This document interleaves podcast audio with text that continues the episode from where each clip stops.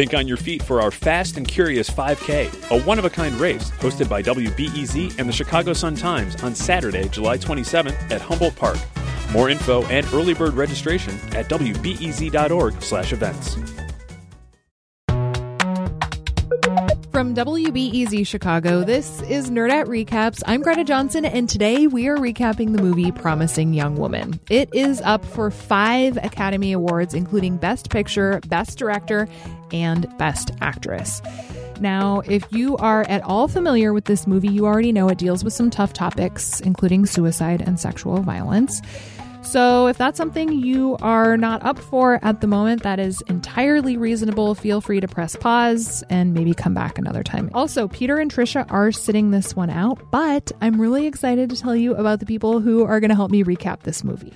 First up, we have Micaiah Johnson, who wrote the sci-fi book, The Space Between Worlds. Micaiah, hello. Hello. Thank you for having me. I'm so stoked to talk about this movie. Oh my gosh, there is so much to talk about. We also have with us the author of Her Body and Other Parties and In the Dream House, Carmen Maria Machado. Carmen, welcome to Nerdette.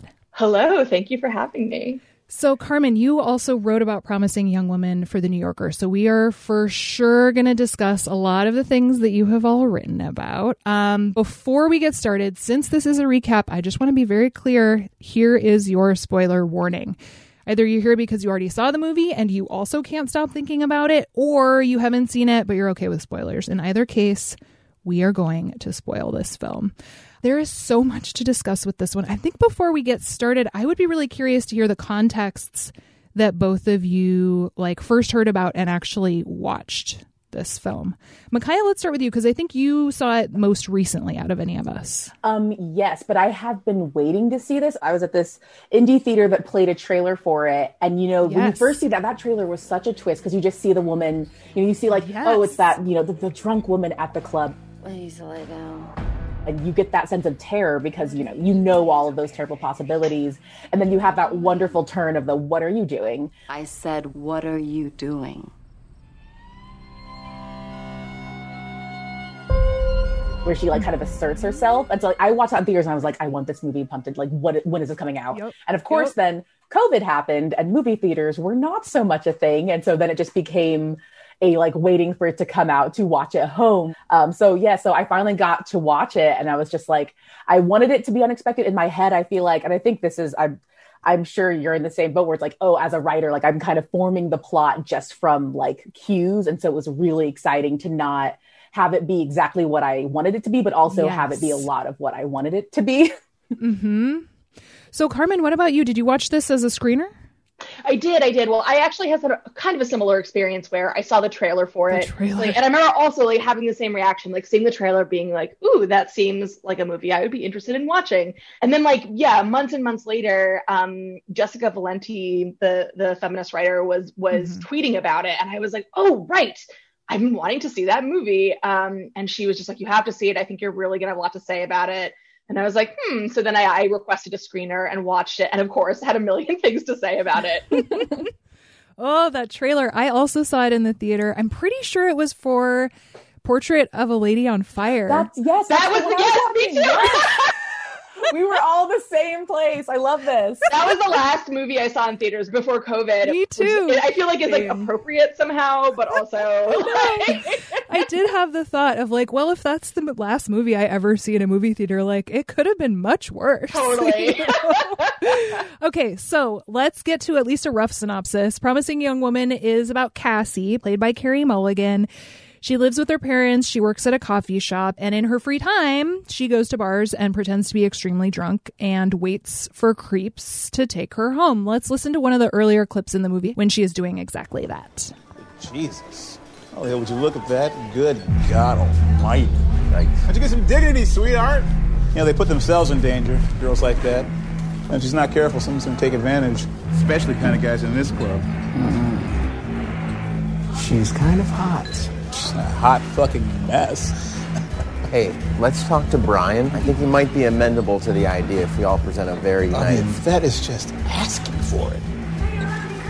Look at that. You think you'd learn by that age, right?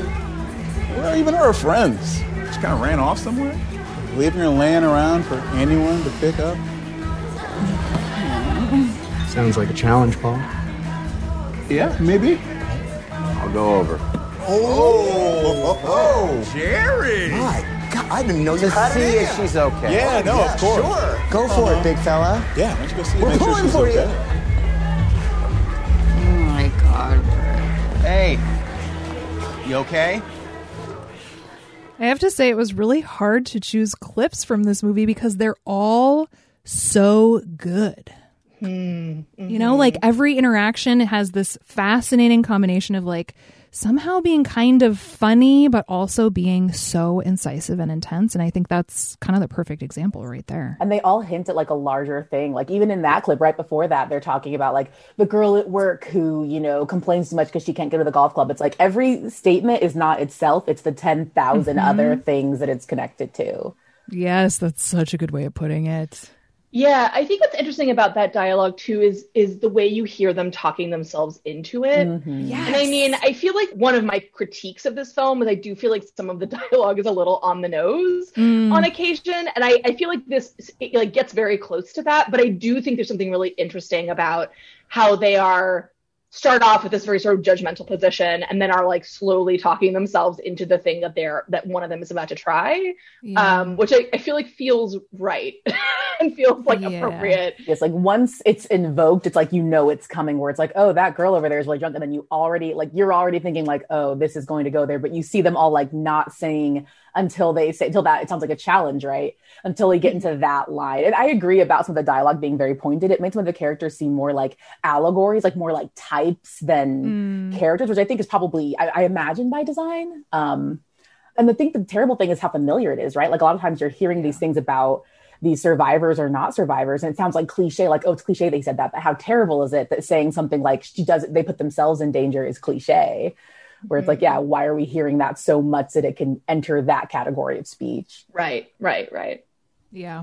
So what keeps happening is that she keeps getting taken home by these creeps. And when things get like just almost too far, but not quite, she snaps back into sobriety, which I think is really interesting. And I don't know, one thing I was curious to ask y'all is if, like, based on the trailer, I thought she was going to, like, be extremely violent at these people. It's so interesting to me because I feel like I also expected, and I feel like the movie like hints at that, like even in that first interaction. So the one that's about to come from this clip we just heard, you know, where he takes her home, you know, we don't see what happens after she confronts him. And the next shot is her walking with like a hot dog that she's eating.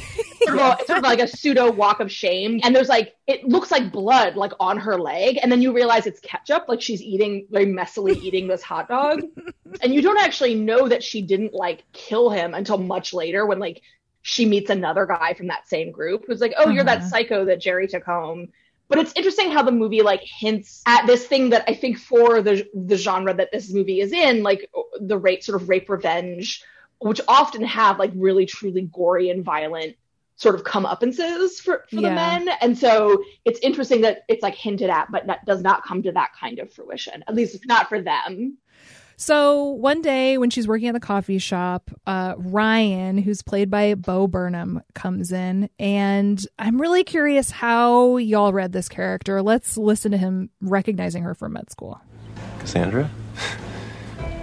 Yeah? Ryan. Cooper, we were in class together at Forest Med School. Second year neurology, Dr. Hadid's class. Oh, yeah. Ryan, hi. God. Why are you working here? Or, I didn't mean, that was rude. I didn't. You didn't mean, what am I doing working in a shitty coffee shop? No, I just meant, you know, given, there's no getting out of this, is there? Nuh-uh. I'm gonna leave. Can I leave and then come back and I can do it again and be better? You want milk? Pardon? In your coffee? No, but, you can spit in it if you want. I deserve that.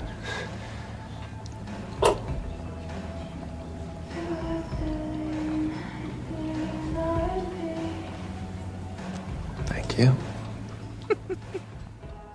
So I'm curious how this character read to you. The first time I watched it, you know, until I found out that like he, you know, is part of the problem, I found him to be extremely charming. What? I'm sorry. Yes, I know. I was ready. I thought we were going to hold hands and hate him. The whole time I was just like, who is this unwashed boy? Like I was waiting. So when the turn came where it's like, oh, he's not so great, I was like, I knew it. Yeah. I mean, the scene that got me, and it was interesting reading about it because Emerald Fennell talks about like the scene where he sings the Paris Hilton song at her in the pharmacy is like, oh, look at this cute boy.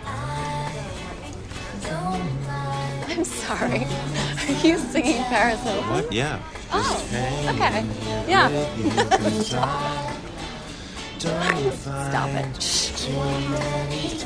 It's fine. That's fair. I mean, who doesn't? I mean, I love a boy who knows Paris Hilton. But he like walks her to his apartment, and I'm like, I see you, Bo Burnham.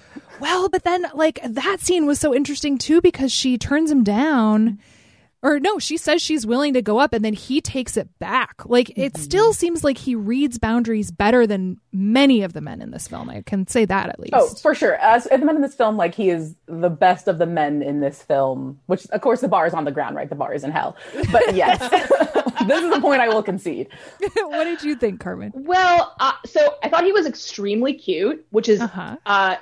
I should have been the first sign that he was a bad guy because I have abysmal taste in men. Like, I mean, he's very charming and funny and like all the things. I mean, I talk about this in my essay a little bit, but there was this amazing quote that I read on Twitter, which I talk about in the essay, about how like one of the more interesting sort of choices happening in this film is like the weaponization of the casting. So like all the sort of men are being cast.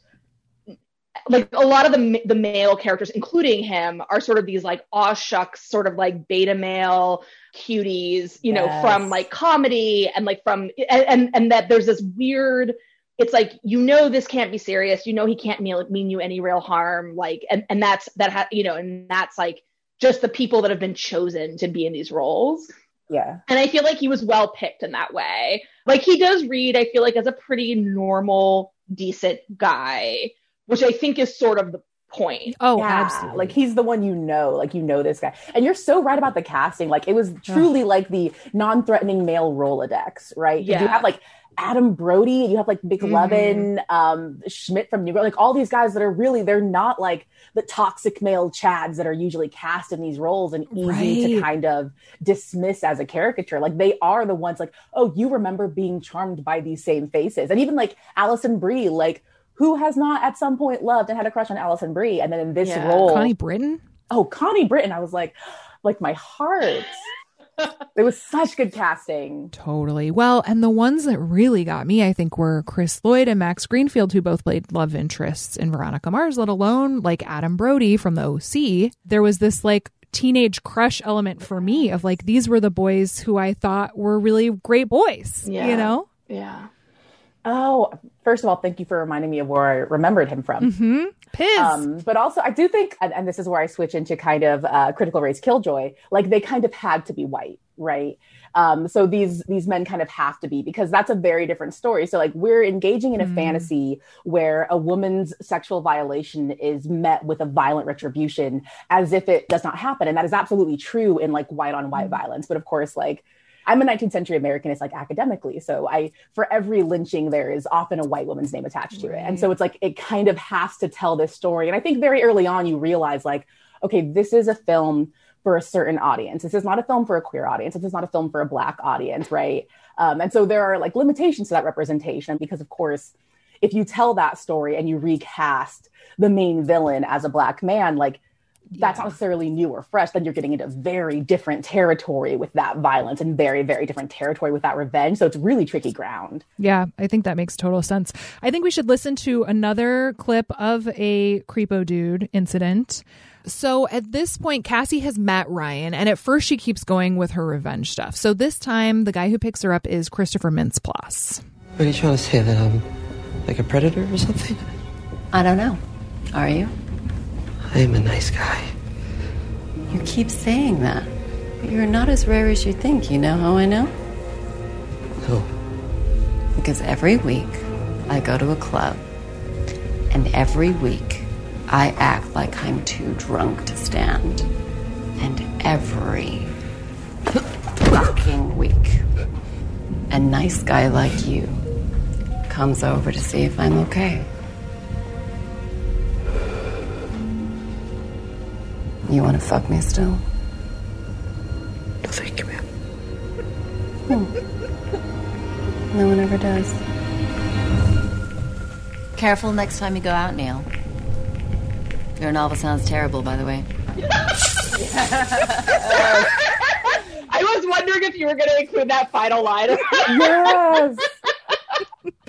Oh my God. I just think it's so funny. Well, and that's a version where we do, at least in that one instance, get to see what happens after she reveals herself to be sober, which I think is interesting just in terms of, you know, because there was such a sudden cut with the first instance that I think that was interesting. Though it's still like, is she just giving these dudes a stern talking to? And is that really what the world needs? Is still like one of my biggest criticisms of this movie, I think. Mm-hmm.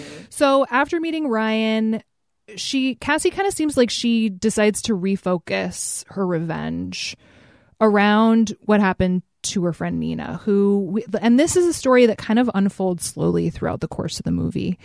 Nina and Cassie were best friends for a really long time, and they were in med school together. And Nina was raped at a party in front of a bunch of people. And essentially what happened was that Cassie and Nina both dropped out of school so that Cassie could help take care of Nina. And she tried to accuse the guy who did it. And of course, nothing happened. I guess, I don't know. I was going to revise my of course, but I'm not going to revise my of course. And Nina ends up killing herself, which is something that we don't really, like, it takes a while to learn that that's what happened. But essentially, we're able to piece together that that's why Cassie is doing what she's doing. And she ends up meeting up with her friend Madison, who we kind of mentioned. She's played by Alison Brie. Let's listen to the scene and then we'll discuss.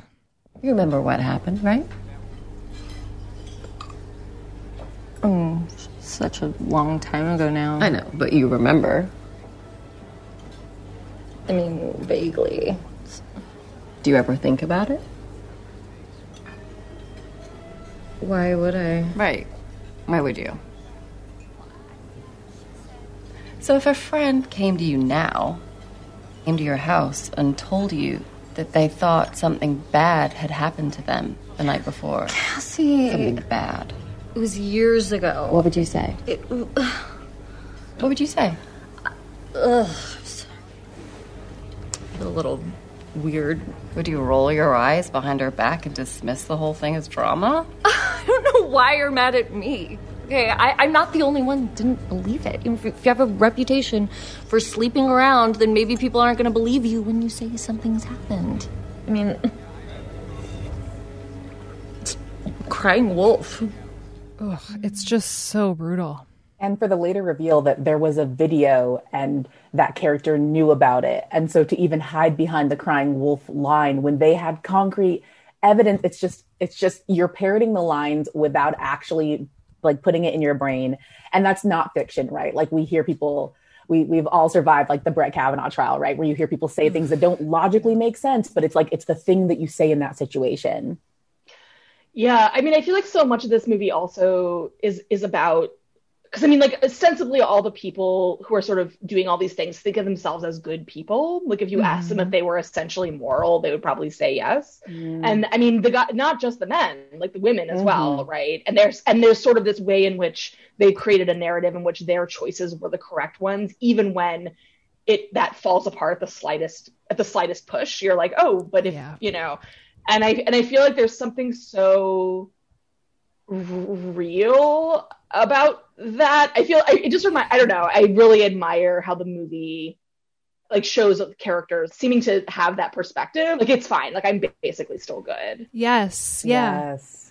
Well, and I think another really good example of that, which we have audio of also, is when Cassie goes to visit the dean of the law school, who's played by Connie Britton. Cause that's another one where it's just, yeah. I mean, let's listen.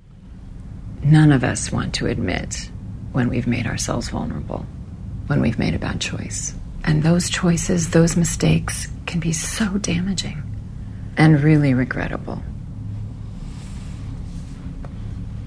Regrettable? Yes, I mean, because what would you have me do? Ruin a young man's life every time we get an accusation like this? So you're happy to take the boy's word for it? I have to give him the benefit of the doubt. Of course you do. Because innocent until proven guilty. No arguing with that. No. Ugh. It's this ice in my veins, just the way that line is delivered. Connie Britton, a goddess, but just that exact thing. And like what I was thinking about what we were saying before, we're like these, like a lot of these people do believe they're good people and these men think they're good people. And the reason is like, they have an amazing support system convincing them of that. They have their Max Greenfield friend, right? And they have their institutions which have confused achievement with goodness. Like Brock Turner swim times makes him a good person. Graduating Yale makes him a good person. And therefore, this crime doesn't matter, doesn't negate his good personness. And that, I saw that so heavily in that scene, how an institutional like nod or like, oh, he came back here to speak, like the kind of laurels that are placed there help that person believe, no, I'm a good person. Like I'm going to get married. I'm fine because look at this institution telling me I'm fine. Look at society telling me I'm fine. Yeah. Well, and that's normally the context that we hear, you know, the title I think is a nod to that, right? Because normally it's like, oh, well, he had so much potential. He was such a promising young man. Of course we can't, you know, why should he have to pay for that one mistake he made so long ago? Yeah. These accusations ruined his life. Exactly. His worst fear, being accused of rape. That was such a great line. That was such a great moment. Ooh, we have that moment too, actually. Should we just listen to it right now? No, that's okay. We can go for it. I think that's actually the last clip we've got. Let's take a listen to it after the break.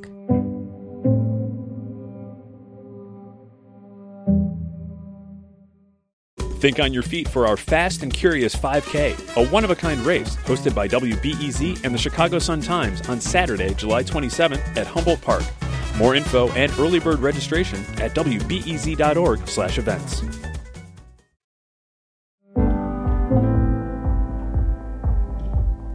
There is actually at least one scene I want to talk about before we get to the bachelor party, though, and that is when she meets with the lawyer, which the tone of that scene was so fascinating. And part of me, I don't know, I'm not sure that I totally bought the like automatic kind of retribution. I don't know. I thought it was really fascinating. I thought the religious symbolism in that scene also was really fascinating. I'm curious what y'all's reads on that was. I mean, there's a pretty robust tradition in the rape revenge genre of religious overtones. Like in sort of one of the sort of proto rape revenge films, I Spit on Your Grave. There's this scene where she says, "Forgive me, Father, for I will sin." Like there's a lot of this like sort of divine retribution. I mean, that is like a theme that I think appears, and like I feel like that's just like a thing that it's interesting to see how it manifests here. It's like him begging. That is interesting. So instead of it being this like sort of divine retribution, it's like him begging for her forgiveness and saying like, "I can't sleep," and she has to like basically perform like she's like a priest, like she has to absolve him, right? And even when she shows up, he's like, "Are you my reckoning?" Like he knows it's coming. He's been waiting for someone. Like I don't know. It was. I mean, it was a fascinating scene, but part of me was like, that was too easy to get that dude on her side. I no, that scene was so fascinating. And thank you, Carmen, because I had no idea about this tradition, but the religious symbolism was something that was so like in the very first scene, she's Christ posed as she's laying there with her arms out before she has her moment of like, what are you doing? But no, I really love that. I didn't know that. But the thing about that scene that amazes me is she never is surprised throughout the film. It's like everybody does exactly what she thinks they're going to do. And like the surprise for like her boyfriend is, oh, you're actually nice. But then of course that gets turned. She's like, no, I was right the first time. But this is the first moment where she seems almost off kilter, where she's like, this wasn't how this was supposed to go. Like she knew how Connie Britton was going to react. Every other person, she knew enough to predict their actions to the point of like the final scene. Like she knows people that intimately. This is when we see her kind of off kilter of like, wait, this was not, and then have to like cancel her plans to presumably, I don't know, have this guy beat up. I don't know what the plan was, but she had plans with some dude outside. And so that is something where it's like, I was as off kilter as she was in that scene where it's like, is this what's happening? Do we believe this? Yeah. I mean, I think that, I think it's a really interesting choice. I think making at least one person have had some kind of reckoning with their conscience. I mean, it's not as if she gets there and like he then has the reckoning. He's been having it. That's true. That would have been very ridiculous. It's like he quit his job. He's like, yeah, I told him to like send my address to anyone who came looking for me. Like he's clearly in the middle of some kind of crisis of his conscience, which like I believe is possible. And I feel like it's just an interesting decision. to sort of show, just to have that one character. Because, yeah, right, it is, like, the first time that she's, like, truly surprised by someone's actions, which I thought was, like, interesting. I don't know. I liked it. It also surprised me, which, I mean, was nice. It's, like, the one, like, you want to believe in that. Like, you want to believe that it's not all, like, everybody else, that there are people who are like, I've lived this life and, like, I hate myself for it. And now I want to make amends. Yeah. So after the lawyer scene, Cassie goes to visit Nina's mom, who very interestingly I thought was played by Molly Shannon, who did a great job. It's a short scene. And that's when we get the cute Paris Hilton love montage with her and Ryan.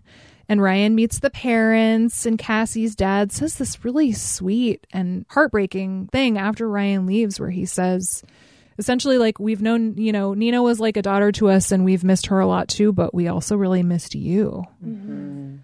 which was just really beautiful. And then right after that is when Cassie gets this video of what happened to Nina, which we don't actually see. We watch Cassie watching the video, which this is the weirdest thing to compare it to. But have y'all, was it that movie Grizzly Man? I literally, oh my God, this is so funny.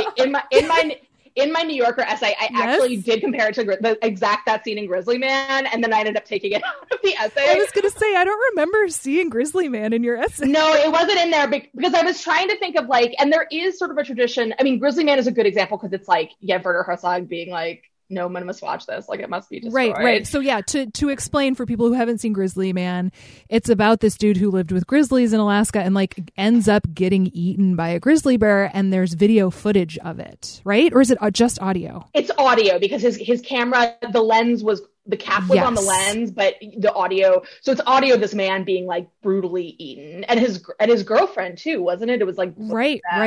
And, you know, there's the argument that, like, what an insane thing, like, what crazy audio to have exist in the world, you know, but, like, to decide not to use that, and instead there's footage of him listening to it. It's his reaction, and it creates a filter or a boundary that, in some ways, I think is even more profound than going through the trauma of actually listening to it yourself. Yeah.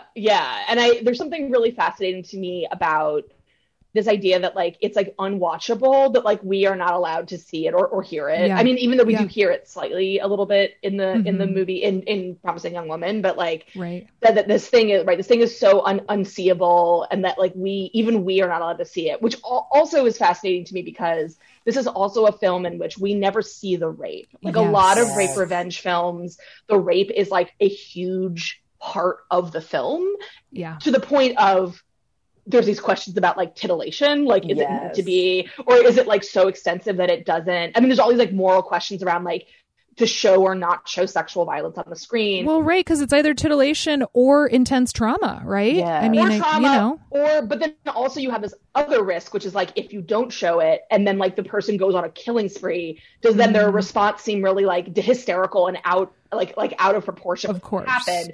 So, like, there's all these, like, interesting questions about, like, what it means to show or not show sexual violence in general, but also, like, in this kind of film. And I thought it was interesting how the various choices that she made about, like, how to sort of frame the sexual violence and keep it off screen and keep everything kind of away from us, which I thought was really interesting. Yeah, I thought that was a really fascinating choice, and one that I appreciated a lot, too, just because, I mean, I think partly what makes this film so striking to me is that it is, while being about sexual violence, it is completely devoid of the male gaze. Yes. Which is so refreshing, which is such a weird thing to say about this topic. But here we are, you know? Yeah, and that kind of goes into why we're not getting kind of the bloody, you know, hatchet revenge where she's killing them, is we're not giving into the masculine nature of these tropes. We're not going to have her avenged by a male counterpart. We're not going to have, like, the kind of salacious, you know, vision of the actual, like, violation. We're instead going to make these decisions. Yeah. So you mentioned the fact that we don't need, like, that mainly what we hear on the video is other people watching what's happening. Turns out, shocker, that one of those people is Ryan. And I punch the sky in the vindication.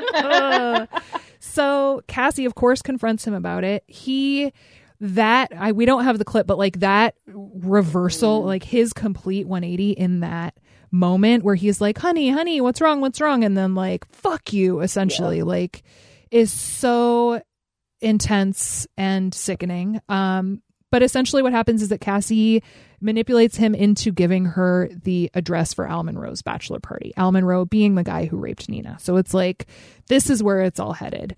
And then she goes to the bachelor party and there's an instrumental version of Britney Spears' Toxic playing as she walks up to the house, which I just thought was really amazing. She's dressed as a nurse. She gets everybody super drunk and brings Al upstairs for his, you know, what he assumes will be a lap dance or whatever, I assume. And she confronts him. And let's listen. You kind of hinted at this, Micaiah, but let's listen to that scene. I'll give you anything, okay? I mean, I'll do anything. Anything. Oh, don't cry. Really, don't fucking cry. Tell me what you did. I didn't do anything wrong, though. She dropped out. Top of her class, and she dropped out. I did, too, to take care of her. The two of us gone. You graduated magna cum laude, though. Did you ever feel guilty, or did you just feel relieved that she'd gone? You know, I was affected by it, too, okay? I mean, it's every guy's worst nightmare getting accused like that. Can you guess what every woman's worst nightmare is? So, Carmen, do you think, is that one of those scenes where you're like, yeah, this dialogue is a little too on the nose? It's a little, yes, it is. But I still, obviously, this scene was very chilling and truly shocking. I feel like it's so rare that I'm genuinely surprised by a movie nowadays. Yes. Like it happens almost never. And I was genuinely, like, I was sitting in my my office watching it. And I, like, after this whole sequence sort of played out, I couldn't like sit down. I had to like stand up and like pace my office. And I was like, yeah. And then after the movie was over, I had to go get like comfort from the people in my house. Yeah. So he kills her. He strangles her. He suffocates her. He manages to get loose from one of the handcuffs that she had, you know, like fun, sexy handcuffs that she had tied him up in. And he puts a pillow over her head and it takes a really long time and she struggles and she dies. And his buddy Max, I forget what his name is in the movie, Max Greenfield comes up the next morning and they like dispose of the body. And I mean, not only was I surprised, I was just like, wait, what? Like, this isn't right. Again, with the like, this isn't the revenge romp I was expecting. What did you think, Micaiah? Oh, it was so great because I was like, oh, so she's gonna let him beat her up, and then she's got evidence, and it's like, oh, she's gonna, and now she's not actually dead. She's gonna, and then there's like the fire, and you're just like, wait, no, this is real. There is one last kind of very meta moment where they know that you want more than this. They know that it's not satisfying, and then you get that text message. You didn't think that was the end, did you? And it's like, no, I didn't. Because even like verbally watching it in my home, so probably for the best I didn't see in theaters, I was like, no.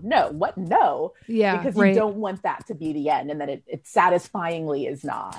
So, I mean, yes, I'm satisfied that that wasn't the end. But I think the end is the part of this movie that I was the most frustrated with, actually. Mm. Like, one, because I don't think scheduled texts are a thing you can do. But even beyond that, like, so we're just relying on the justice system. Like, that's the moral of the story here is that, like, if you get killed, then maybe someone will take this seriously enough that people will go to jail for their bad behavior. Right. Yes. I mean, I think I agree in that, like, I had the same thought about the legal system, which is just like, oh, like, as if the police can do jack shit about anything. Yes. Yeah, legal system is a better way of putting it than justice system, right, isn't it? Right. Like, it's like, okay, so like that. And it's like, it's certainly interesting, but I also feel like it's not really, I don't know. I think of thinking of it as a moral is not quite right. Like, I sort of read this movie as just like rape as sort of immolation, like yes. Rape as like obliterating force. And like, literally, it's like, and it's funny because like, obviously this is about, it's like Nina's rape is at the center of the film, but like, I sort of argue in my essay and the way I sort of think of it is like, because there's a lot of language that's very ambiguous and almost it sounds like she's often describing her own assaults, even though she's not. Right. Cassie. So like Cassie, like in that whole conversation that she has with Madison, she's like it almost sounds like she's describing her own assault and not Nina's. And so I sort of think that like, the fact that like this one act of sexual violence managed to like literally destroy two women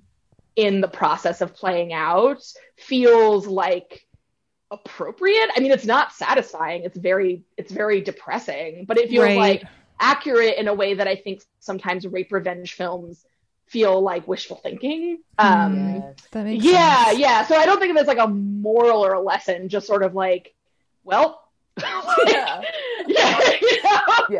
it's just a truth, right? It's like if you want anything like a revenge, you destroy yourself to get it. Right. And whether that's literal or, you know, your career or your academic life, like whatever it is, like there's no, like the blood will be yours first. And I feel like, again, like it's not a moral, it's not a hope. It's not a, it's just here. This is just the state of the world. But it is I agree where I don't think it's supposed to feel like the victory. I think it's supposed to feel like this is what we, not like kind of this is what we settle for. Like this is the best we can do. This is the best we can get. Ugh. Yeah. Which is like dark, but like also, I don't know, feels right. It feels like a really interesting way, again, to like think about this genre. Mm-hmm. And it also feels to me, I don't know, like a love story, like her love story with her friend. Like it's like, it's like she loved her friend so much that her friend's undoing was her own undoing. Which I think is really, and like, you know, so many rape revenge films when they do involve like a proxy avenger, like often involve a man who's like avenging a wife or a girlfriend or a daughter or whatever. And there's something really, I don't know, like really tender and really like heartbreaking about it being this woman who's just like, I love my, like that whole monologue she gives Al the rapist when she's all tied up and she's talking about Nina and who Nina was as a young girl. Like I bawled. I mean, I was like crying alone in my office, just being like, God. And like, there's just something about that that feels so just devastating and new, like a new way of thinking about or looking at, I think, sexual violence in the sort of film, in the cinematic context. I don't know. Yes. Like the idea of female friendship and female love being the caretaker and the steward of that kind of revenge is like, it's so refreshing. Like a lot of the female relationships in this I really liked. We have not talked about Jennifer Coolidge, but that's another thing where she's like, so it's so unusual to see her in this role. She's like, see her as the mother. Oh yeah. She's amazing. Like she just so good. Like you mentioned Molly Shannon, but it's the same thing where these are both roles that I'm not accustomed to seeing them in. And they both just killed it as mothers. They're both like improv comedians. Yeah, exactly. And they still like the subtlety of her performance when she's talking to the cops. And it's like, no, she, you know, she's fine. And the dad's like, oh, I don't know if that's true. And she's like, well, she's doing better. Like that, her trying to once again act as a preserver of her daughter's legacy in the same way that Cassie was being. It's just there was so much subtle hinting at that, and obviously like by necessity there's a lot of like dudeness in this, right? They have to be the focus as like the antagonists, right? But the moments in which those like kind of performances happen are just so soft and so sweet. I just truly great. I think the thing that I find so fascinating, I mean, like as frustrating as I did find certain aspects of this movie, it like the word that keeps coming back to me to describe it is refreshing, which is so, it's so weird. And like, you know, I've tried to describe it to people who haven't heard about it. And, you know, and I'm like, yeah, it's about a woman who is like, she's, you know, trying to get revenge for her best friend who was raped. And so she's like getting super drunk or, you know, pretending to be super drunk and luring men. And like nothing about that sounds refreshing. You know, like it's such a difficult movie to describe how I actually felt after watching it. I don't know. Yeah. And the two things that you expect and dread in a film like this is, one, you're going to have to witness a graphic rape to set off the action. Right. And two, at the end, they're going to be victorious in this really bloody way. Like those are the two things that you're, but for the blood to be her own. And then for the experience of watching it, like she suffers through that. You don't, it's just everything that you expect are those two things are not present. And so it is hard to say like, no, it's different. And I think refreshing is a perfectly applicable word here. Yeah. Thank you. I appreciate that validation. What do you think, Carmen? I was just going to say also, I guess we haven't like, I don't know if we've really given enough. I feel like Carey Mulligan is amazing in this movie. Oh, like I feel like we haven't really like talked enough about her performance specifically, but I mean, obviously the supporting cast is all really good. Like everybody does a really good job, but like she is, there is something about the way that she plays Cassie that I found extremely watchable, even while I was like, I don't know, getting a sense of the dimensions of the pain of this person. I really just, I thought she was great.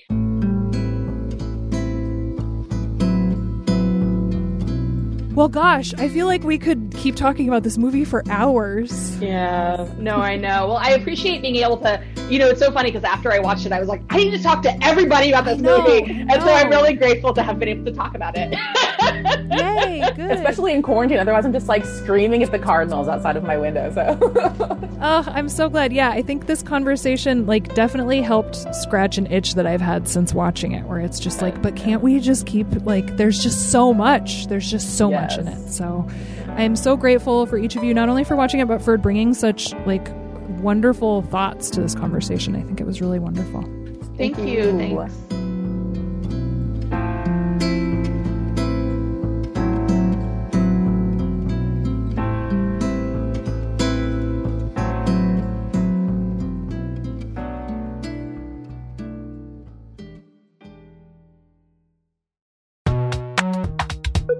Thank you so much for listening to this very special Recaps episode. I hope you liked it. Carmen and Micaiah both have amazing books out. Carmen Maria Machado's latest is a memoir. It's called In the Dream House. And Micaiah Johnson's book is The Space Between Worlds. It actually just happens to have been Nerdette's January book club pick. That panel discussion is one of my favorite chats that we've had, so check that out. And by the way, I also want to say if you or someone you know is struggling with suicidal thoughts, the National Suicide Hotline phone number is 800-273-8255. They provide free and confidential support 24/7. The show is produced by me and Isabel Carter. Brendan Banaszak is our executive producer. Bye! Thanks for hanging out, y'all!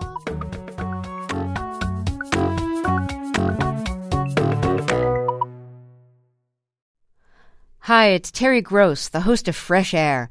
We bring you in-depth, long-form interviews with actors, directors, musicians, authors, journalists, and more. Listen to our Peabody Award-winning Fresh Air podcast from WHYY and NPR.